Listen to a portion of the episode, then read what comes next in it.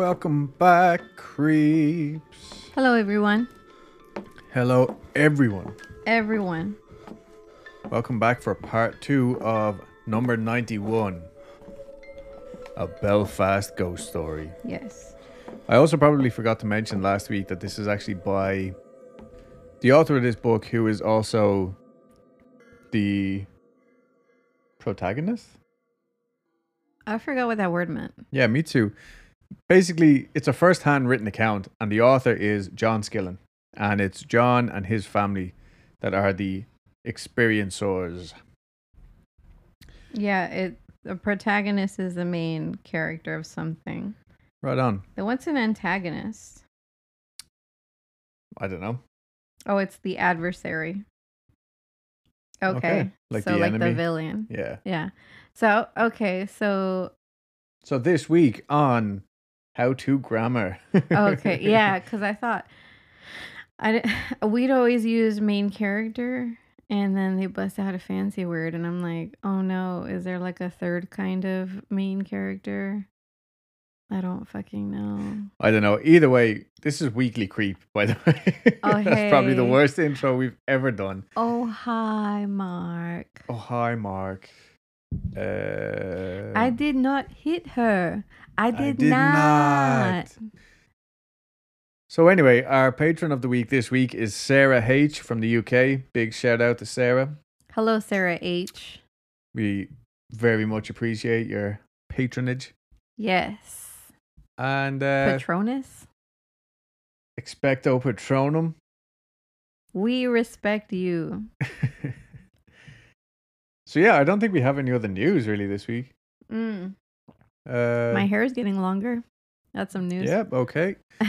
This is a double creep week, so we will have the listener story coming out tomorrow. As you guys are hearing this, is going to be out on the first, and this month we actually are going to have to do two listeners episodes because we got quite a handful, and they're like nice juicy ones as well. So That's what she said. hey, so if you wrote in and we don't cover you on tomorrow's episode, don't cover your story. Don't worry, there's one coming out probably on the 14th or 15th. And yeah, I think I'm going to go straight into this. Yeah, please. I can't wait to hear what happened next. Right. So, a brief little catch up. We left off last week with John, Greta, and a bunch of merry men going back to the house to teach this woman a lesson, which left them all on the street with their tails between their legs again. Oh, yeah, yeah, yeah. Right. You know, you could say he went in there with a bunch of Marys. Ah, I get it. Hey. Whatever, I'm funny. It was as though John needed his own reminder of just how violent this entity was. Oh, and if yeah. you didn't listen to last week's episode, do yourself a favor and go back because, well, I just because it's Yeah, what this the is fuck are only you a doing second half of here? the story, you know. Anyway, one thing I will say is that the first few chapters were broken on it broken into um like days and dates, but from here on out, I'm not actually sure how much time has passed since like the first appearance of the woman Mhm. but we're still within like two or three weeks of the first event. So it's around late June or July of 1989. The morning after their showdown, which is what they called that last, uh, Experience. yeah, skirmish with the lady or the woman, John and Greta call back over to check on Barney, the next door neighbor, who had gotten into the house with them the night before. Uh, apparently, he was like a rather big man with a bad heart, and so like they genuinely were worried about his uh, physical health after like getting such a bad shock. But he was fine. He tells them that after they left, himself and his wife Sadie heard all sorts of noises coming from the house, like all night, no let up whatsoever. He was actually concerned for their for their possessions and all the shit that they'd left in the house, and said that they'd want to go in and have a look at the place. Greta says, "Okay, I'll go in because just the thoughts of this woman fucking around with all her stuff is li- like she's just pissed off at this stage. It's, there's no fear left. It's like fuck it, I'm gonna go in and take a look." Sadie and another another neighbor who just happened to be there say they'll go in and give her a hand. The entity seems to not go for women anyway. Mm-hmm. And it's daylight, so they're like, fuck it. John, Barney, and Barney's son all stood outside watching through the window.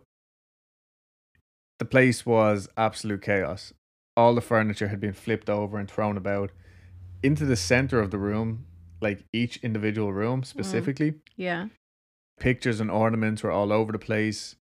And the three ladies then went, walked up the stairs, but just peeked through the banisters and could see that all the beds and all the rooms had also been dragged into the center of each room. Hmm. Then they started screaming. And I'm sorry if I f- seem like I'm blasting through this, but I feel like there's a lot to cover still. So Barney and his son ran up, telling John to stay where he was. But I don't think John was had any intent of going back into the house anyway. Yeah. What happened was when Greta looked into one of the rooms, she saw the shape of a person lying on the bed, an invisible person. Yeah. So they went in to have like a proper look because, you know, I guess that could happen, you know, if somebody had recently been in the bed. Oh, so there was like an an, an An indent, yeah, indent, yeah. indentation, like. But as they get closer to it, the shape moves as if this invisible person is getting up off of the bed. And then they feel this coldness pass right by them. And like I have written here, I can picture this like a scene from one of the Conjuring movies or something. Yeah, yeah. Like so vivid and detailed. And John said, like rightly so, that this thing was purely making a point of doing this in front of them, like Mhm. purposely just to scare the shit out of them. Because it's not like they just caught it having a quick 15 fucking minute nap or anything. yeah. Like this thing can 100% control who sees it, when they see it. And yeah, so it was purposely done. I have a question. Okay. Just it's not really relevant. But I kind of wasn't expecting it to be relevant. I saw you roll your eyes. You're like, oh, here we go. Okay, so you know how like to us, if we saw that shit, we'd be like, wow, that's fucking scary. Like I'm gonna leave. Yeah. You know, it's making me afraid to see this shit because it's like, wow, look what it can do Yeah. right? Do other like say there was another ghost in the house?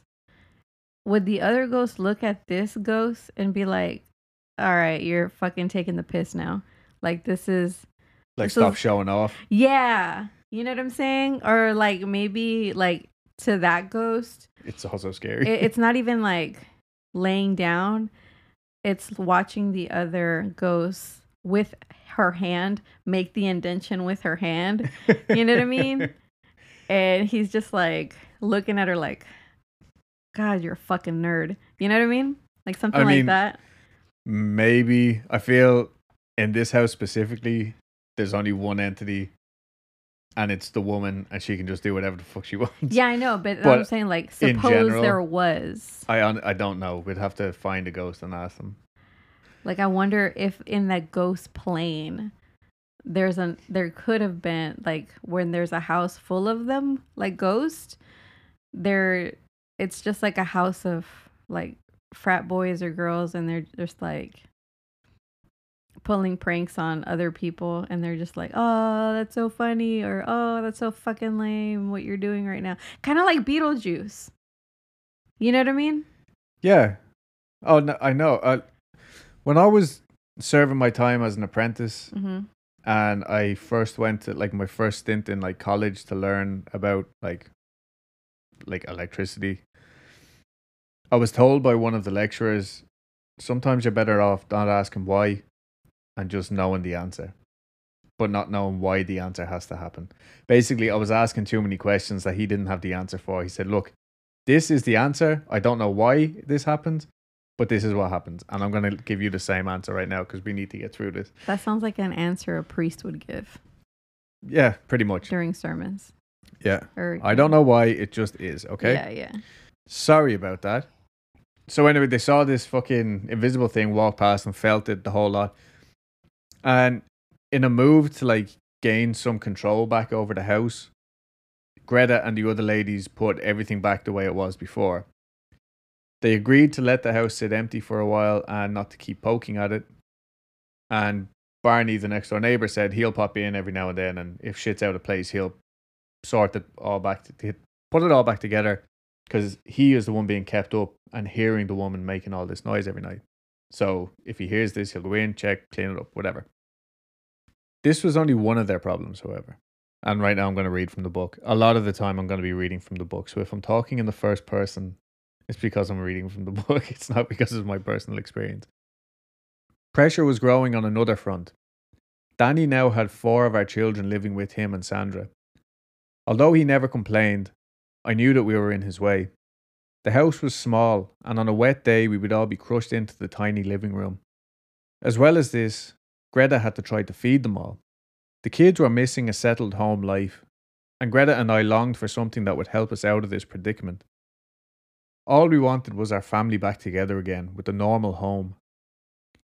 As an example of how bad things were, it was not unusual for us to take the kids for a walk up to the local leisure centre. There, we would sit on the grass while one or another of the kids would be sent to the local chip shop for a carry-out. That means takeaway. Hmm. It was a terrible feeling to sit there and watch my kids eating their supper out of, out of paper in the open air. Greta was often reduced to tears, and I was never far from crying myself. On other days, we would use the seats in the local shopping centre. We would sit there for hours, feeling miserable and left out. I was aware of Greta watching other people doing their shopping. We could see families out together, sisters shopping for pleasure, wives with their husbands, laughing and joking with their kids. I knew that Greta was missing the company of her own sisters. Once they had been very close, but now she felt left out in the cold. She was alone and helpless. She had no home. Her kids were walking the streets, a spectacle for everyone to see. But no one was willing to pull her out of that nightmare. So Danny and Sandra, who are Greta's niece or Greta's nephew and her, and his wife, they had made a habit of making themselves scarce on a Saturday. Basically, they would go over to like Danny's dad's house or something and spend the day there. But like they were literally being, they were being pushed out of their own homes Mm-hmm. to facilitate John, Greta, and their kids, and also to get some fucking peace from their four kids as, as well. I'm sure. This would give John, Greta, and the kids a chance to feel like relatively normal again for a few hours, and it would also give Danny and Sandra some peace and quiet. But still, this situation was putting a strain on everyone. John and Greta knew it too, but they just felt so helpless. The local newspaper reached out and asked if they could spend the night in the house two journalists and a photographer. They agreed to this because, again, they thought the publicity would help get them rehoused like sooner, or at least give their case a little more credibility. They scheduled for 9:30 the following Thursday, and Barney, the next door neighbor, called them because John and Greta were at Town Margaret's, their friend's house. Sorry, just to fucking bring everybody back up to speed again. So they get a call from Barney saying that they're only after showing up now. It's 11 o'clock. And also, I think they're drunk. So John, Greta, The news people? the news people, yeah. So John, Greta, and Danny's wife Sandra all went back over to number 91 to have a chat with them. Turns out they'd been in the pub and they were already fairly hammered and had more drink with them. Like they were completely taking the piss out of this whole situation. And John, Greta, and Sandra just like left because they were like, John felt he was going to start an argument, but he already knew that this was going to be a fucking farce. Like, the following day, they checked in on the house only to find empty vodka bottles and glasses all over the place. Their holy pictures were removed from the walls, lying face down on the floor, and Greta's asthma pills were just left like strewn all over the bathroom floor. What the fuck? Yeah, so people said like maybe the woman did all this because it wouldn't be the first time. But then the story the journalist published claimed that the whole thing was a load of bollocks. Uh, like just a big old hoax hmm Like they made a joke out of the whole thing and made John and Greta out to be total fucking nut jobs. And the Friday night after, remember the journalist and that had been there the Thursday, the following night, the woman was back to her old tricks, wrecking the place again on her own this time. So John took this as a sign from her just to like trying to humiliate him even further. Like as if she knew that these people were here on his behalf kind of thing. And she wasn't gonna let them see her acting up. Well, we kind of expect that. Remember? Well, I mean, yeah, It's home. It's what I think is fucking weird because just in the last episode, I was like, I think it's really weird how it's not trying to isolate John, but when it comes to this shit, she's like, no, I'm gonna isolate you. yeah. It's, it's kind of weird, isn't it? But I do think that Very selective, almost. Yeah, I do think that he was being isolated. It's just that he was surrounded by so many witnesses Mm. that they all knew what what he was going through or could at least see the most part of it. But this, I think, did show like signs of she was very manipulative, you know, Mm. and knew what it was doing. Like we keep saying she and calling it the woman, but really we don't know what the fuck it is. The kids also were really starting to show effects of like their new lifestyle. They were pale, losing weight, uh, not sleeping properly at all. Like they were just traumatized. Quote John, our oldest boy, had broken out in a nervous rash. He had been staying with Jim and Martine in a house that was quite near to our house, and we felt that he was still within the woman's sphere of influence. Although Jim and Martine couldn't have treated John any better, it was still taking a nervous toll on their health. John himself was so nervous he was now suffering from a speech impediment. We were going to have to bring John back to himself, but it would take us a long time to get his confidence back. Indeed, we knew that all of our children were going to need a lot of attention, but with things being the way they were, it was impossible for them to get the attention they deserved. And so John, the eldest fella, I think was 16. So still like still a kid, you know. Yeah. Greta really wasn't doing well herself either. So the the pills being scattered all over the floor, that's the first mention of her having asthma. Mm-hmm. If that was the woman's doing, it was almost like a warning or an omen of what was to come. One evening, she had an asthma attack so bad that John said every time she tried to take a breath, she would turn so blue that her face almost went black. Prediction. Prediction? Yeah, sure. Hey, poor.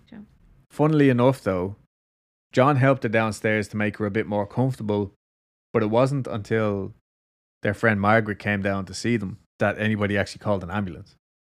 John was just kind of sitting there watching her. Go from one color to the next. Yeah, like, what? Jo- so John was just waiting. Maybe he was in shock. I don't fucking know. I just thought it was weird and worth mentioning. Anyway, the ambulance rushed her to the hospital and they managed to calm her down and get her sorted, but they would have to keep her in for observation. She was terrified of spending the night alone, and visitors were not allowed, like after hours. But when John spoke with the head nurse, she actually had recognized their names and address off the, the sign in sheet Mm-hmm. that she had been given, and she was basically scared, and she just said, "Yeah, okay, you can stay. Just be quiet." Uh, just don't send your demon on me. Yeah. So sometime after like two thirty that morning, John went out for a cigarette, assuring Greta that he would be back. He even like left his jacket behind on the chair just to comfort her. He goes down, he makes a couple of calls, and Greta's sister comes in straight away to see her, and you know that like helped again relax her and kind of cheer her up a bit. The following morning, John went home to let the kids know the crack and get clothes for Greta and you know whatever else. That was around nine thirty, and he returned that afternoon. He found two of Greta's sisters there, but said that they were more or less just completely ignoring Greta, talking amongst themselves. Meanwhile, Greta was hysterical beside them, could barely breathe, was hooked up to a mask, and was trying to convince, trying to get somebody to let her sign herself out. Like, Mm-hmm. meanwhile, these two women were just sat there chatting away. Weird. That's the scene that he made out. Anyway, I guess John had to leave again to go back and like sort the kids, get them dinner or whatever. And he came back that evening to meet his own sister there. because she was going to take him from the hospital back to her house to spend the night. Mm-hmm. Eventually, they got Greta like calmed down and relaxed, and she he said like she was even like in good spirits. Mm-hmm. And then they went back to John's sister's house. John was exhausted at this stage. He didn't sleep the whole night before. Just sat beside Greta in the bed and was doing all this running around. So when he got home, his sister went to make him something to eat. It's about eleven thirty at night, and he's getting ready to go to bed. And then the sister's phone rings, and it's Greta. She's on her way over to them. She just signed herself out and was about to jump into a taxi. She said that after John and his sister left her, she had dozed. After a while, she heard voices coming from the top of the ward. She recognized the nurses and the doctor talking among themselves. Greta heard her name being mentioned and the fact that she lived in a so called haunted house. At first, she didn't mind being discussed because people were always curious about the house and she had gradually become used to it. But then odd things began to happen. The voices spread themselves out around the ward and began to make strange noises. She could hear them walking about her bed, standing at the head of it, and opening and closing books, rustling papers, and whispering among themselves. Then someone would drop something and make a noise on the other side of the ward. She lay there in complete shock and horror. Then, as she sat up, the doctor approached. He was dressed all in white. He was even wearing a white hat on his head and white boots on his feet. Then the nurses burst into a fit of giggles, having a great time at Greta's expense. Greta then demanded that someone should bring her the forms so she could sign herself out. The doctor brought them, and although earlier he had tried to talk her out of leaving the hospital, this time he seemed determined to get her out, even though it meant that she was leaving in the early hours of the morning, despite the fact that it was very cold and Greta didn't have any outdoor clothes. They just let her walk out into the night all alone and find herself a taxi. So, after hearing this completely strange, like fucking fever dream experience, Yeah. John wanted to go back to the hospital and cause fucking murder Mm-hmm. and find this white booted doctor. But Greta and his sister managed to calm him down. And anybody that knows like causing a fuss in a hospital is not a good look for fucking anybody, no matter what the situation. Yeah. But what the fuck was Greta going through? Like she sounds positively delirious. Yeah, she does. I feel like um they're both delirious at this point. I think it's like between stress and lack of sleep. And also like this asthma attack could like was more or less brought on by stress as well. Yeah, I think that makes sense, especially like what you said about when he left Greta there with her sisters. It just sounded like he hated his sisters and either wanted to make them look shitty by like saying, "Oh yeah, they were ignoring them and she's over here asking for help." Yeah, um, yeah. or he's just fucking tired and irate. Possibly. Um, and now John had also mentioned like the night before while he was sitting there beside Greta, once the lights were dimmed down and stuff like that, he had started to see things in the shadows, like starting to move and stuff. But he said it himself, like it was just his mind playing tricks on him. Maybe it wasn't. Maybe this was like another form of like whatever this power this entity had over them. But I do I am more inclined to believe that it was just sleep and stress induced Yeah. the whole fucking episode. I have to agree with you on that one. John and Greta go back to Ta and Margaret's house, which is basically their home for the time being. And they arranged a house call from Greta's doctor, who came across as extremely angry with the whole situation going on in the hospital and said that she was going to look into it. This, unfortunately, is another thing that just gets forgotten about in the book, so we don't find out. She gives Greta some new meds and orders bed rest. Margaret took charge, put Greta in her own bed, cooked meals for her and John, and just made her as comfortable as possible. They even that night, they even like they lit the fire. They brought Greta downstairs, had her sit up watching telly and that with the kids all called over and all, and it was like a really nice, cozy evening. Tan Margaret fucked off to the pub or wherever and gave them some space. While all this is going on, John just starts feeling super, super down and just angry. So the whole family's having a fucking great time, except for him. Mm-hmm. He put it down to exhaustion, like not just from the last couple of nights, but f- like he was still suffering like from horrific um, night terrors.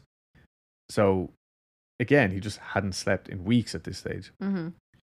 So he decided to take some sleeping tablets that a doctor had prescribed him a few weeks previous. But like any stereotypical man of that time in particular, I'm not taking those tablets. Put them in the uh, bathroom cupboard and forgot about them until now.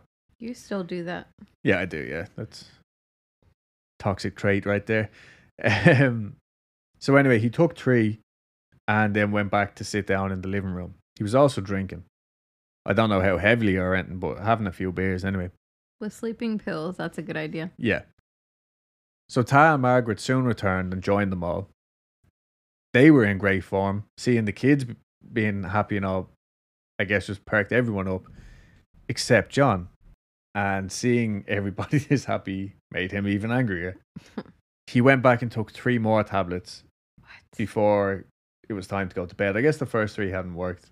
So he was like, fuck it, I'll take three more, get a good night's sleep.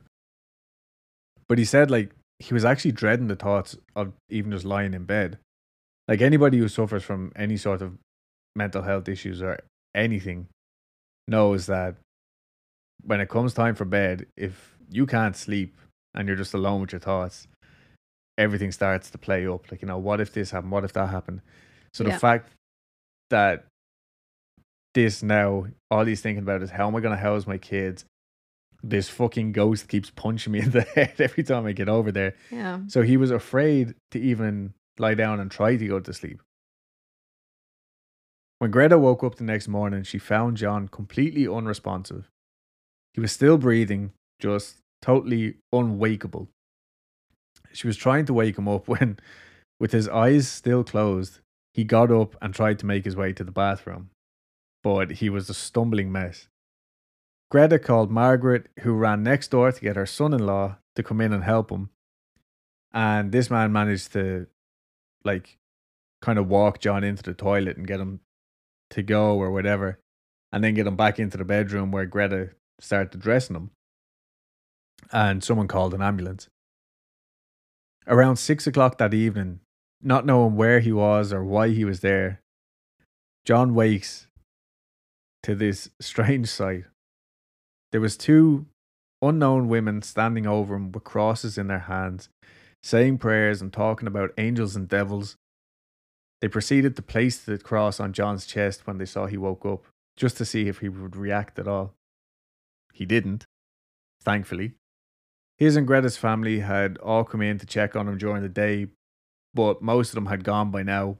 They probably had been told by the doctor that he just needed to sleep. That's what I'm saying. Like, why don't they just let the guy sleep? Well, they he didn't tell anyone that he had taken these tablets the night before. Do you know what I Oh. mean? So they didn't know what was fucking wrong until they Mm. got him to the hospital.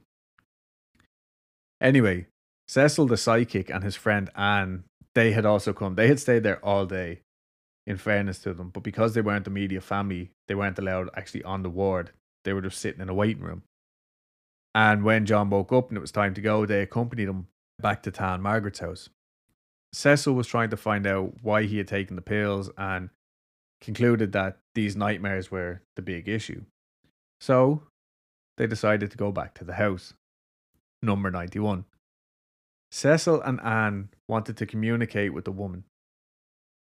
They were still very much of the opinion that she was just a lost, misunderstood spirit and they wanted to help her.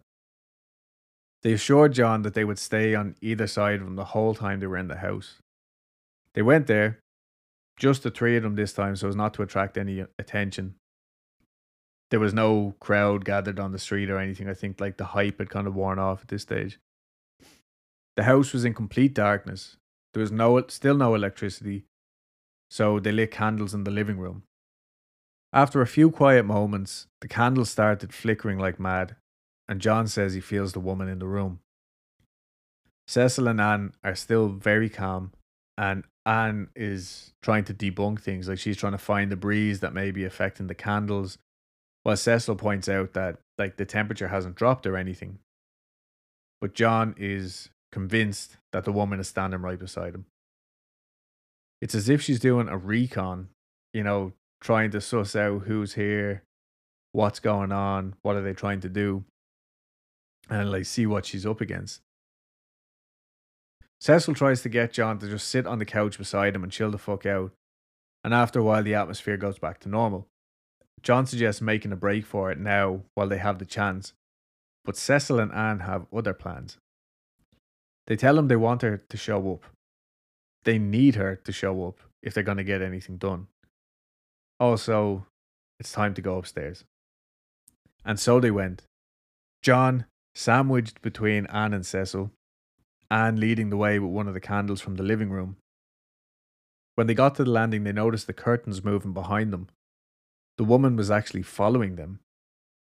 So they had assumed that when it felt as if the woman had left the living room, that she had done her usual retreat back upstairs, which is where she always seems to appear, first of all. Like that seems to be her area. Mm-hmm. But she was actually more cunning than that.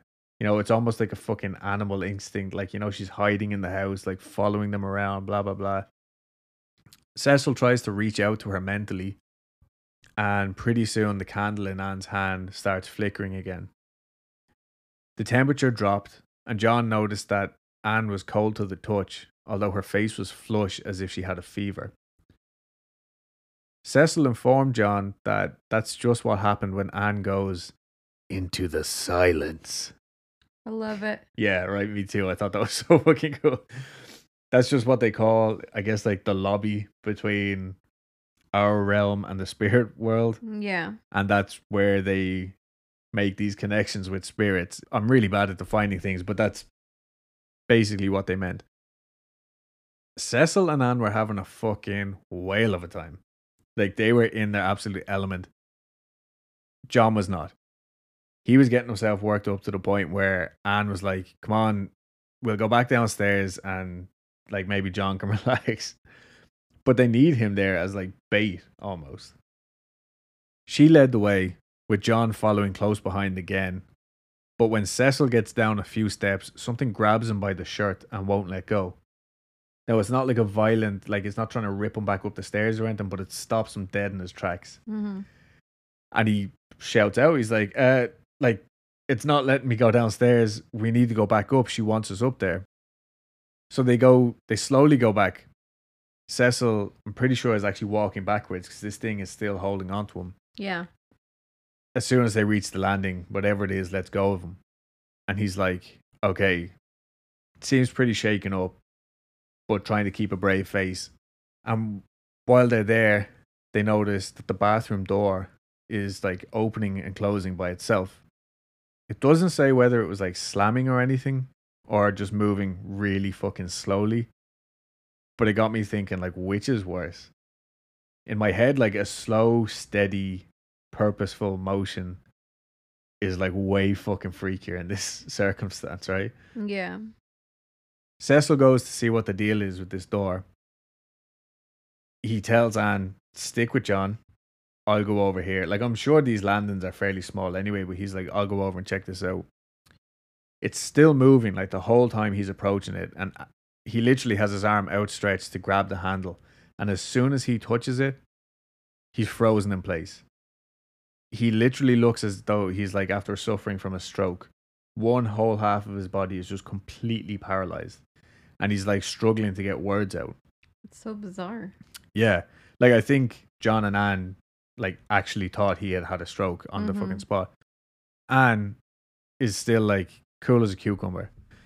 And they reckon like this is just a plan to get them away from John so as that she can attack them attack John again. Cecil struggles with this for a few seconds and then eventually he gets back over to join them on the landing and he's just back brand new. Like, Like no stroke, okay. you know, he, he's fully functioning again. Yeah. I think, anyway. And John's still trying to convince them to leave. He's like, look, she's doing all this. We need to get the fuck out of here. But they still think that this is all working in their favor. I see.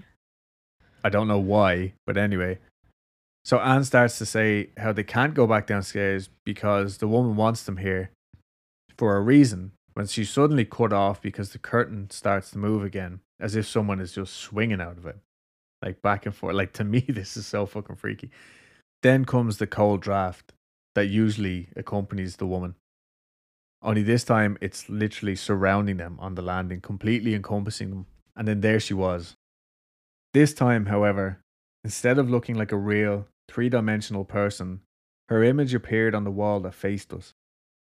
It just showed her from the shoulders up. A strange expression was on her face, one I hadn't seen before.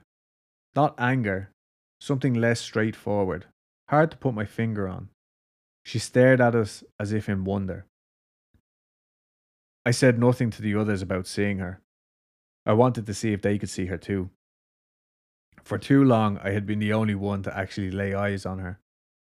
I prayed to God that Cecil and Anne could see her too. I could sense Anne shifting restlessly beside me. Don't worry, John, she said. I can see it as well. I know what it is you're looking at. Oh, yeah? Then where is she, and what does she look like? To my relief, she pointed out her position easily and described her exactly, right down to the expression on her face. Anne described it as a sad, solemn sort of expression, one that was looking for help. Cecil couldn't see her, but he said he felt her there and was trying to communicate once again, but to no avail. Eventually, she just faded and was gone. They decided to go back down to the living room and try to make another attempt at contacting her. Cecil had been frightened pretty badly earlier with this whole stroke business, but he still seems convinced that their plan is working. Whereas, to me, like I just said, it seems quite clear that the woman has total control. Yeah. Although she definitely seems a little like watered down compared to before. yeah. Upon entering the living room, John wrote, I couldn't believe my eyes. The candles were blowing and flickering wildly. Two of them guttered out even as we watched. There was another strange phenomenon too. A green light was flickering on the ceiling. It looked as if someone was flashing the beam of a torch around in circles. These are coloured lights. This is a spirit manifestation to help us and to help the spirit that you see. The green globe of light was about the size of a tennis ball, and it bobbed in the air about three or four inches from the ceiling. As we watched, it slowly disappeared into the ceiling, directly under the spot where the face had shown itself on the wall. Before it completely disappeared, another globe appeared. This was a gold coloured one, and it moved much faster, but it too entered the ceiling at the spot directly below the landing. As we watched, doors opened and closed. They weren't being slammed, it was as if they were being moved by a strong but firm breeze. So they stood there in awe of what was going on. The breeze that was causing the candles to flicker got stronger and stronger, but the candles that it hadn't already blown out stayed like that was the only light that they had. hmm So it was like purposefully doing this. Yeah. John didn't like this one bit, but they sat him on the couch and prayed over him before they finally left. I feel, I think they felt like that this was their spirit guides or something like that. And I just I thought that was particularly interesting because I've seen lights like that. The way he describes like the beam of a torch, hmm but like without the actual beam. You know what I mean? It's like hard to describe like the circle of light without the beam reaching it. It's It- like a completely standalone thing. Yeah. I've only ever heard mention of like balls of light, different colored light Yeah. in uh UFO testimonies. Yeah, well again, all these things are fucking linked, aren't they? I. Hi. When they got outside, Cecil made John touch him.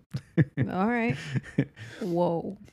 he was soaking wet, completely drenched I in sweat from the physical toll that, that this had taken on him. They both admitted to John that at times in there they were both shitting bricks, but they'd done all they could. Anne and Cecil, that is. They confided in John that, that in their past experiences, literally all they had to do was make a connection with the spirit. I, I in my head I just hear Cecil saying, "Touch me, John. I'm wet." Whereas in my head, I, I'm like, I can hear him going, Go on, touch that, touch that. See how wet that is. Swear to God, been in there fighting for life. Um, Just men being men with men. Just having a manly time with my other men. So yeah, they confided in John that in their past experiences, literally all they had to do was make a connection with the spirit. And that was it. That that was all that was needed to get it to like move on or at least stop like haunting or something. You know what I mean? hmm But that that was all their job ever entailed before. This time they were like perplexed and they pretty much admitted defeat. When they got back to Ta and Margaret's house, they found Greta waiting up for them. They told her everything that had gone on. Anne and Cecil said that they would be more than happy to help John and Greta, like spiritually, anytime, but as far as their business with the house goes, they were done.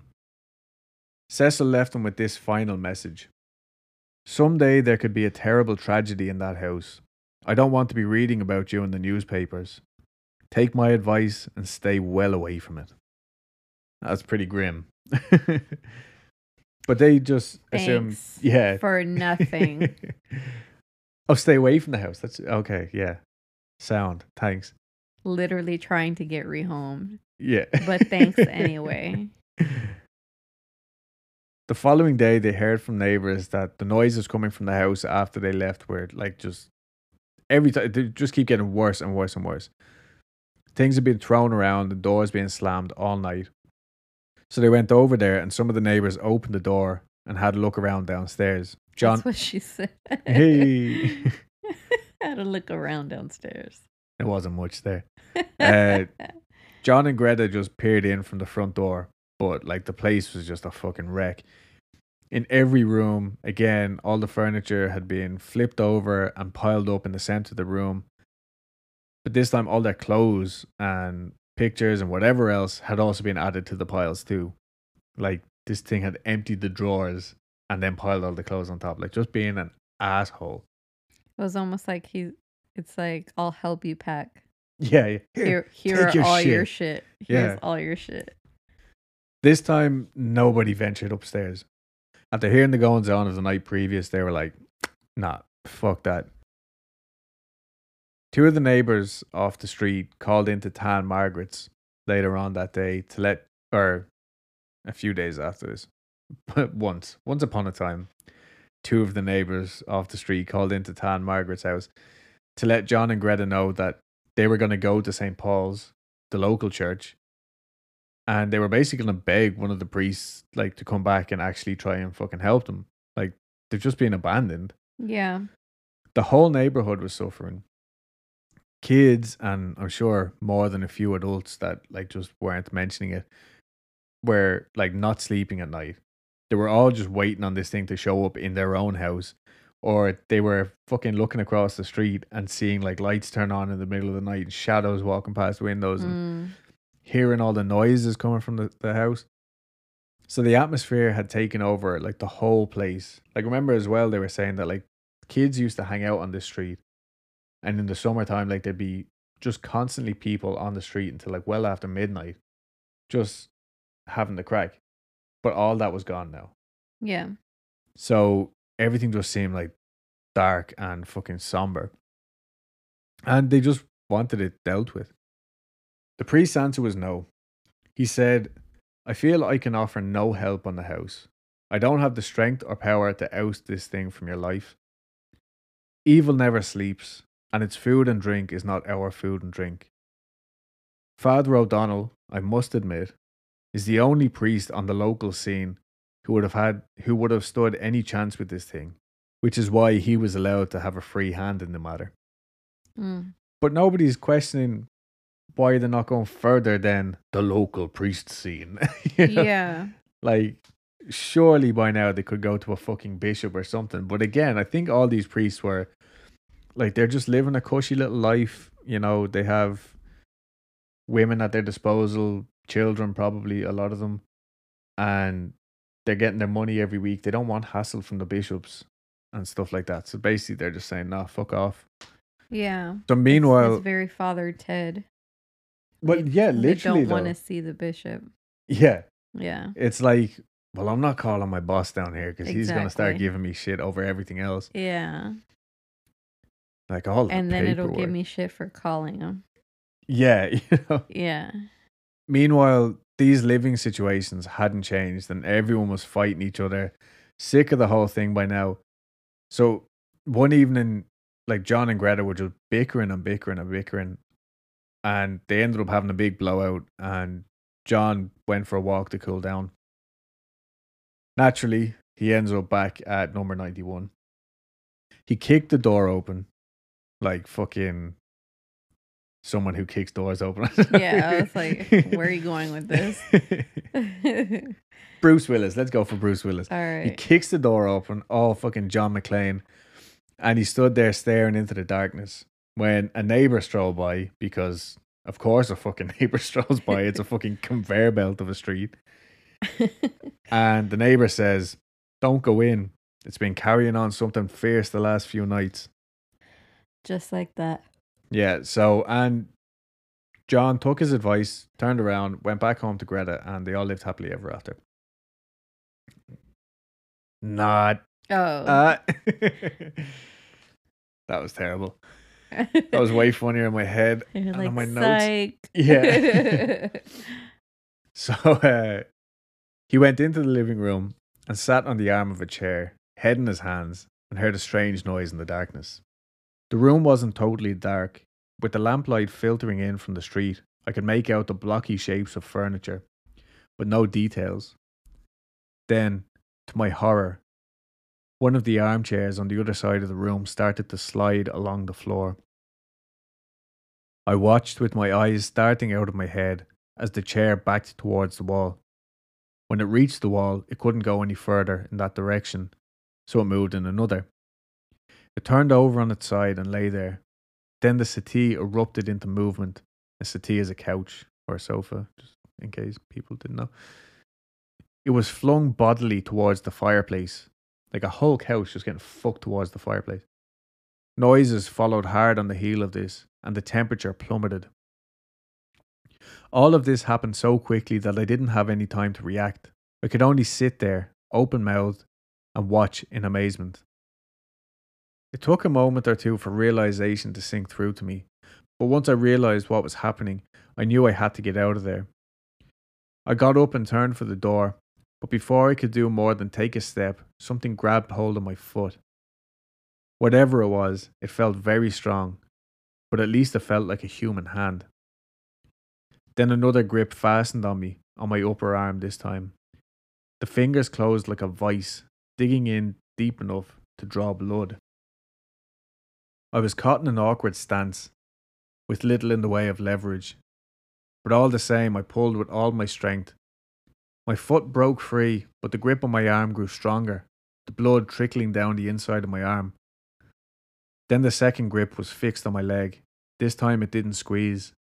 The invisible nails were tugged down my leg with a stinging sensation, gouging the skin, tearing my socks. I shouted out for help, even though I knew there was no one to hear.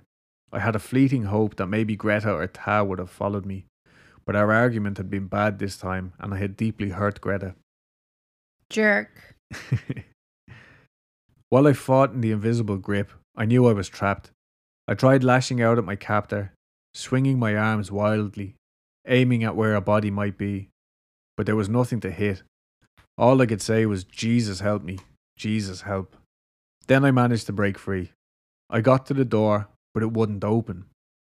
I turned the ha- I turned on the handle and tugged and tugged.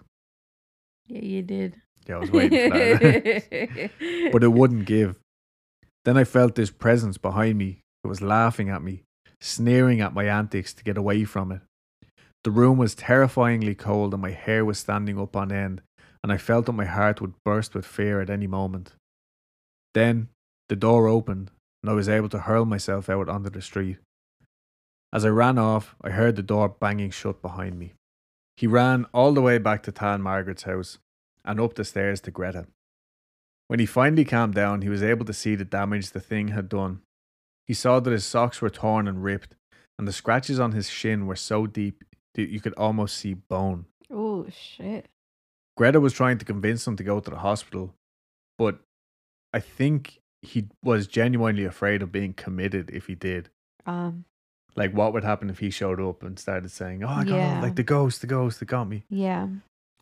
He could have been like, ah, it was a rake. Someone attacked me with a rake. and then he would have believed, someone would have believed him. Um. Instead, he like convinced Greta, "Look, I'll clean all the wounds myself. Like, I'll look after them." But instead, he lay there all night, afraid to go to sleep and too tired to even like tend to his own fucking wounds. One thing he said though was that obviously like they needed a new place to live. But he came to the conclusion that it would have to be much further away because he would just keep being drawn back to the house otherwise, Yeah. like no matter what. So he knew himself, maybe in hindsight, I don't know, but that he had this like attachment or draw to the place. The following day, they checked in on the house before going to see the kids, and Greta couldn't even make it past the hall before leaving. She said she felt as though this thing was just waiting for her, you know, Mhm. watching her from the corner of the room. On another occasion, shortly after this, John and Greta were visiting Greta's other friend, Margaret, and her sister. Nope. On another occasion, shortly after this, John and Greta were visiting Greta's friend, Greta's other friend, Margaret, and her sister. They couldn't get over all that had happened to them, and they wanted to go and see the house for themselves. The house was, you could see number 91 from Greta's friend's house. hmm And John refused to go. He was like, no, he literally still had the fucking wounds on him. But Greta said she'd take them over. They made it into the living room and were only there for a minute when one of Greta's friends was picked up and thrown across the room. They all fought each other to get back out the door and came running back to the house where John was waiting. I would imagine that they all had a few drinks in them, hmm. and that's how they convinced Greta but John said, like, that's enough. That's the first time someone was attacked in the house while John wasn't there. And this thing just seems to keep getting stronger and stronger every time they go back. Nobody's to go back in that house. Ever. Ever, ever. Absolutely no one. Ta and John went back a few nights later to have it out with this woman once and for all Again. again. they sat smoking in the living room for about five minutes when they felt the temperature drop and the atmosphere start to change. It was different this time, though. It didn't get quite as cold, and the atmosphere wasn't all that bad. Then the woman walked into the room. She just stood there, staring at John. That was all. The two of them locked eyes, and John sensed no immediate danger, like from the look on her face. Someone knocked on the front door, and she vanished. It was Greta calling over to see how they were getting on. She wanted to be able to protect John like she used to, or just help in any way. I started to describe my latest encounter when in walked the woman in black again.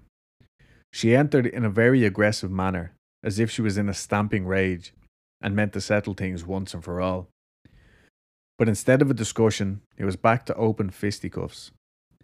As soon as she entered, she made a grab for my neck. I dodged enough so that she only caught me by the side of my head. The contact was very brief, but her strength was such that she still sent my head bouncing off the wall. She tried to secure a better grip on me, but Ta and Greta surrounded me and protected me from her. At that, the woman vanished into thin air. I couldn't tell where she I couldn't tell where she had gone. Instead, I stood there, trembling. Ta said, We better get you out, John. So we all edged our way around the room, heading for the front door. I still couldn't see anything, so it was looking as if we could make our escape. Out in the hall, we were almost at the front door. Ta moved away far enough from me to open the door, and then the woman struck. I don't know where she came from, but I was pulled like a rag doll from between Greta and Ta and smashed against the wall. Once there, my head was grabbed and banged repeatedly off the wall. Ta managed to get the door open, but by this time I was unconscious. Ta later told me that he shouted for help, and within a minute, a dozen neighbours showed up to help us. Greta could only stand and scream in terror. All she could see was my body jerking, with no visible agency to account for my strange actions. She described it later as if somebody invisible was standing there kicking at my body. her only way to help was to climb on top of me in order to lend me some protection. Then the neighbours arrived and grabbed hold of my feet and pulled us both out into the street. I later learned from these neighbours that although there were five or six men pulling me, they found it very difficult to get me out into the street. They were fighting a force that was using my body as the rope in a grisly tug of war. In fact, the only way they got me out was when they felt the resistance depart. They could feel me being released. So that's the first time that John ever actually gets knocked unconscious by this thing. Yeah. Surprisingly, seeing as all it ever seems to do is fucking smack his head against the wall. Yeah. But when the neighbors did get him outside, they couldn't even get a pulse or anything. Like someone had to give him the fucking uh, kiss of life and everything, trying to get him Mm. resuscitated. So they were convinced he was dead. All the while, from the house behind them, just come, came a load of bangs and slams so loud that even with the door shut, they could still hear it on the street. They said it sounded as if someone was just marching on like bare wooden floors, like running back and forth. John goes on to explain that all these futile attempts to reclaim their house were made out of just pure desperation.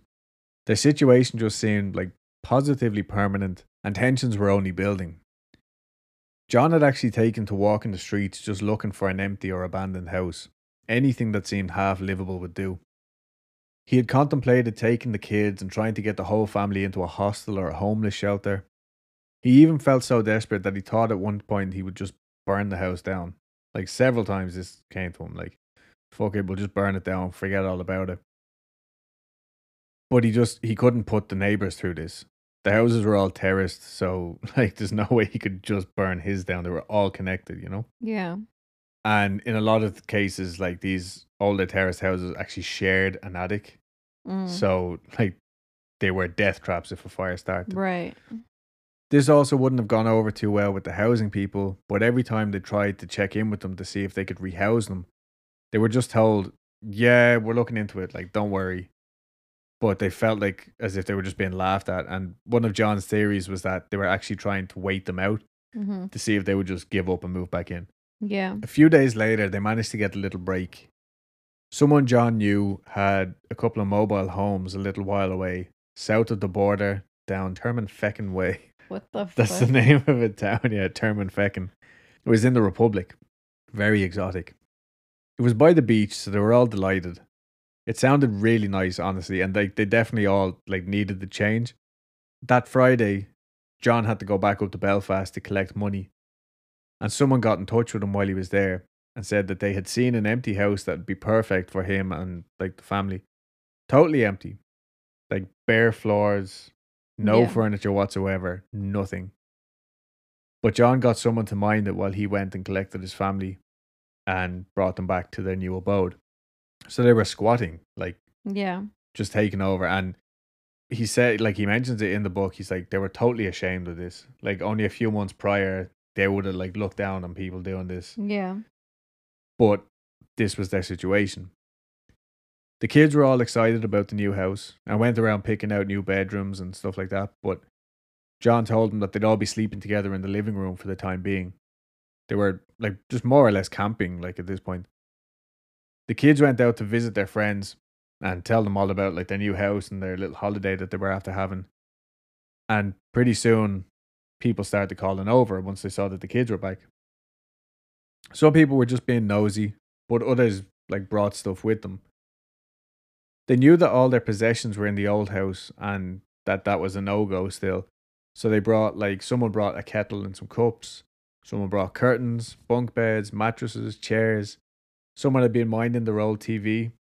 Like I guess they didn't want to leave that behind with the woman, so they gave it on loan to someone while they were. like fuck you, bitch. You get no entertainment. yeah, yeah. I'm still of paying bashing off my this. TV. no way you're fucking getting it.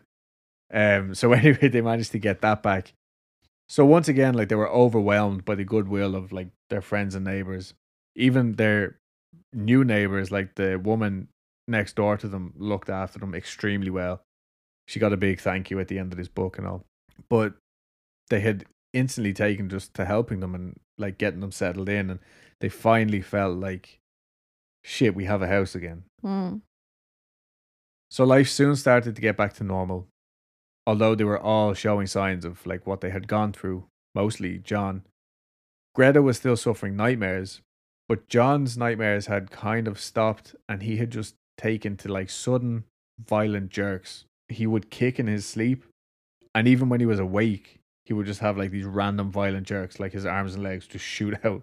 Well, I mean, as like the fucking head injuries he's probably endured. Yeah, head injuries and just general fucking trauma. They also didn't like being alone in their new house. Like they were still very much on edge. So they had a constant flow of visitors still, just not their families. Hmm. Neither of their families were talking to them still. Yeah. Like they were just afraid of them. Even the sisters. Yeah, nobody. Oh. They're very bitter about this. One night they get a knock on the door and they're surprised to find some of their old neighbors. Margaret, that they had been living with, was one of them. I think they were feeling a bit like they had just been abandoned. Like they were still living very much in fear of this thing, even though the house itself had gone quiet. Like they wanted John and Greta to go back into the house and basically check and see whether this thing was still there or not. Hmm. Like they were living their life on edge, and they felt like as soon as John and Greta got this new house, they were just like, "All right, bye, okay, thanks. Like, thanks for housing our kids, housing yous, feeding yous, looking after your house," and then they just like split. So I don't think that was anybody's intention, Mm-hmm. but that's the feeling I got definitely when reading this. So the neighbors said that they wanted to know if the exorcism had worked. There is no mention of an exorcism anywhere in this book. Yeah. So I don't exactly know what whether an official exorcism really took place or whether they like just word of mouth somebody came up with this expression. I don't know. John and Greta were pretty pissed about just the fact that these people had come over and started like almost demanding that they go back and Yeah. put themselves in danger. You know, two sides to every story and all that. And a bit of an argument sparked up, waking up the kids. John was he said like they were shouting at one another and he said there was absolutely no way either of them were setting foot in that house again. Like the kids were all visibly upset just at the mention of it. Mm-hmm. Like, no way, Pedro, am I going back into that house, and neither is Greta. The neighbors explained that they not only felt abandoned, but I get the sense that they also felt like betrayed by John and Greta. John and Greta were at the center of all this, but where would they have been without all the people who had helped them? Their own families weren't even talking to them at this point because they were so scared. And they said people were starting to talk about, about them, saying like that they were ungrateful, basically. That's really dumb. Yeah. So Greta said she wouldn't have anyone talking about them behind their backs. At the door, I put the key in the lock and pushed it open. In we all went. No sooner had the last person cleared the doorstep when the door slammed shut behind us. For a moment, we all stood in the hall, uncertain as to what to do. When the door slammed, there had been a few screams from the others, but Greta and I just stared at each other. The nightmare was still here, still waiting to suck us in. I tried the door, but I couldn't get it open. While we all looked about, some bright spark, Margaret, suggested that they should take a look upstairs.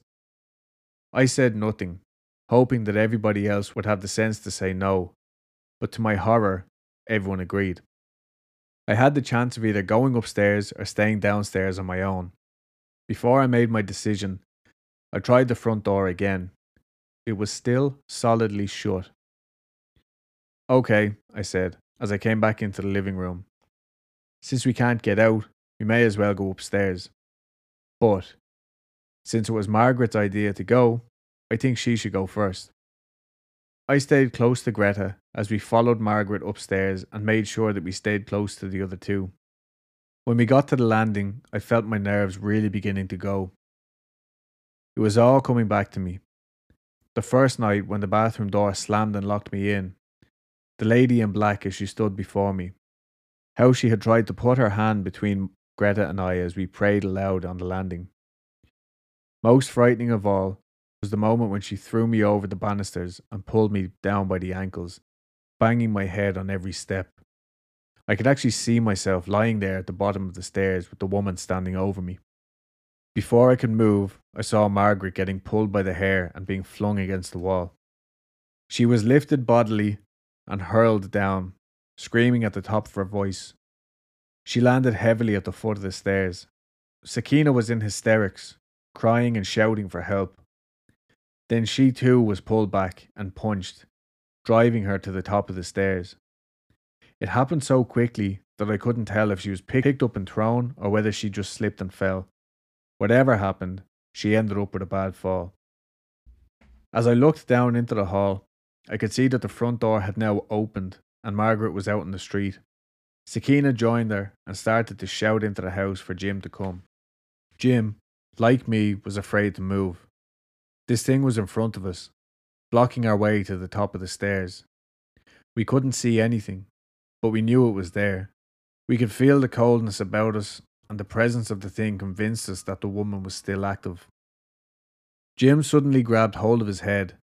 I could tell from his movements that he was acting as if he had been punched on the head or pulled by the hair. He moaned in pain and then was suddenly pushed down the stairs. He thumped noisily down them into the hall. As for Greta, she wasn't hurt. Before she knew it, she was standing in the hall, and to this day she still can't remember getting down the stairs. She does know one thing she didn't come down the stairs willingly or unaided. So I was on my own at the top of the stairs.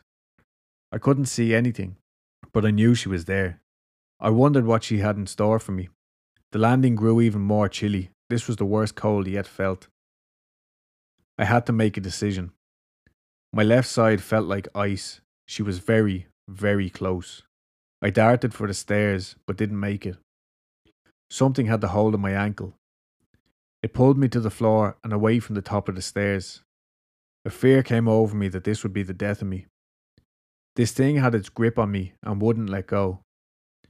I shouted for help, but I knew that it wouldn't come. The others were simply terrified.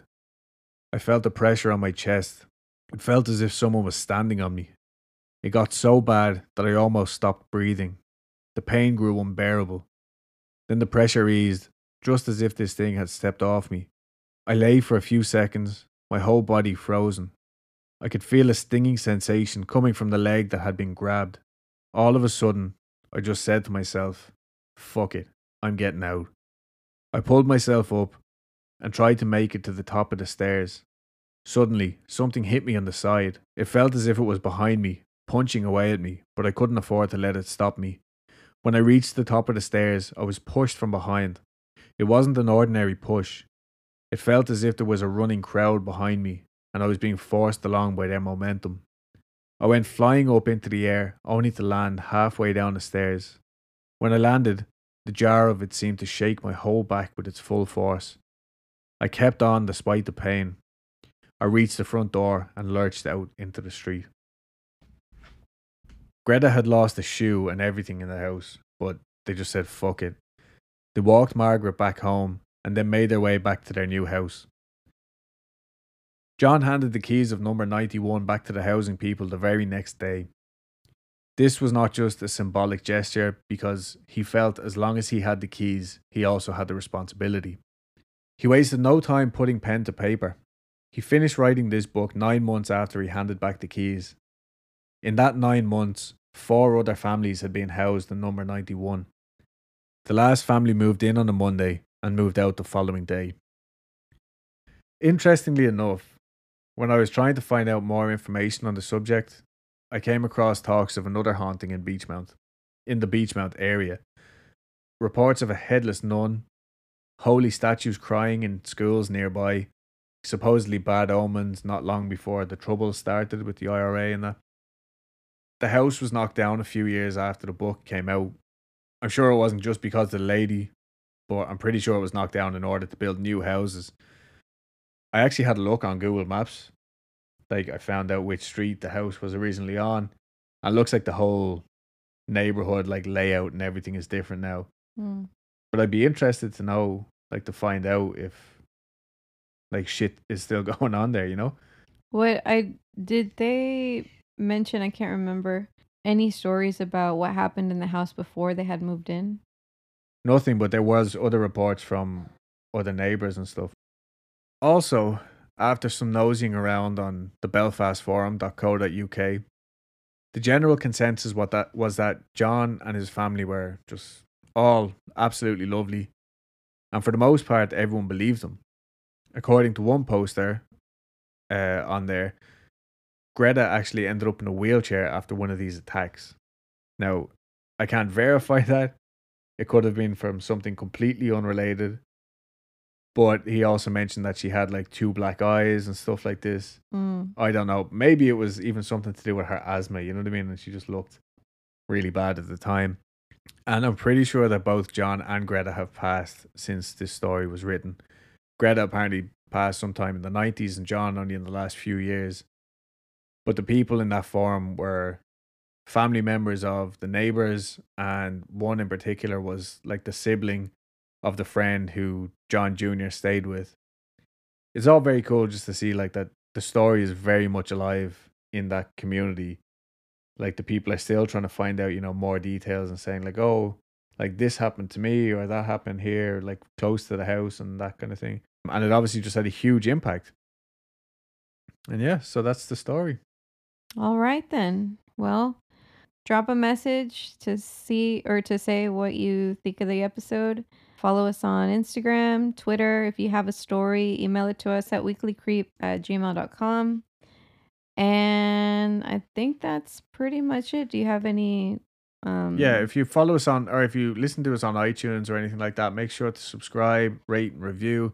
And yeah, if you are from that area, like David, who recommended this, big thanks to him again, because that was, colorful? yeah, that was probably the most interesting ghost story I've ever read personally, especially just in terms of the level of activity in it. Like, that was ridiculous. If you have any of your own stories, again, send them to the email this time. But yeah, feel free to drop us a, a message and just let us know what you think. And yeah, next week we'll be back with Dulce telling us a story. Word. And yeah, all right, everybody. All right, bye. Bye. Oh, hi, Mark. Oh, hi, Mark.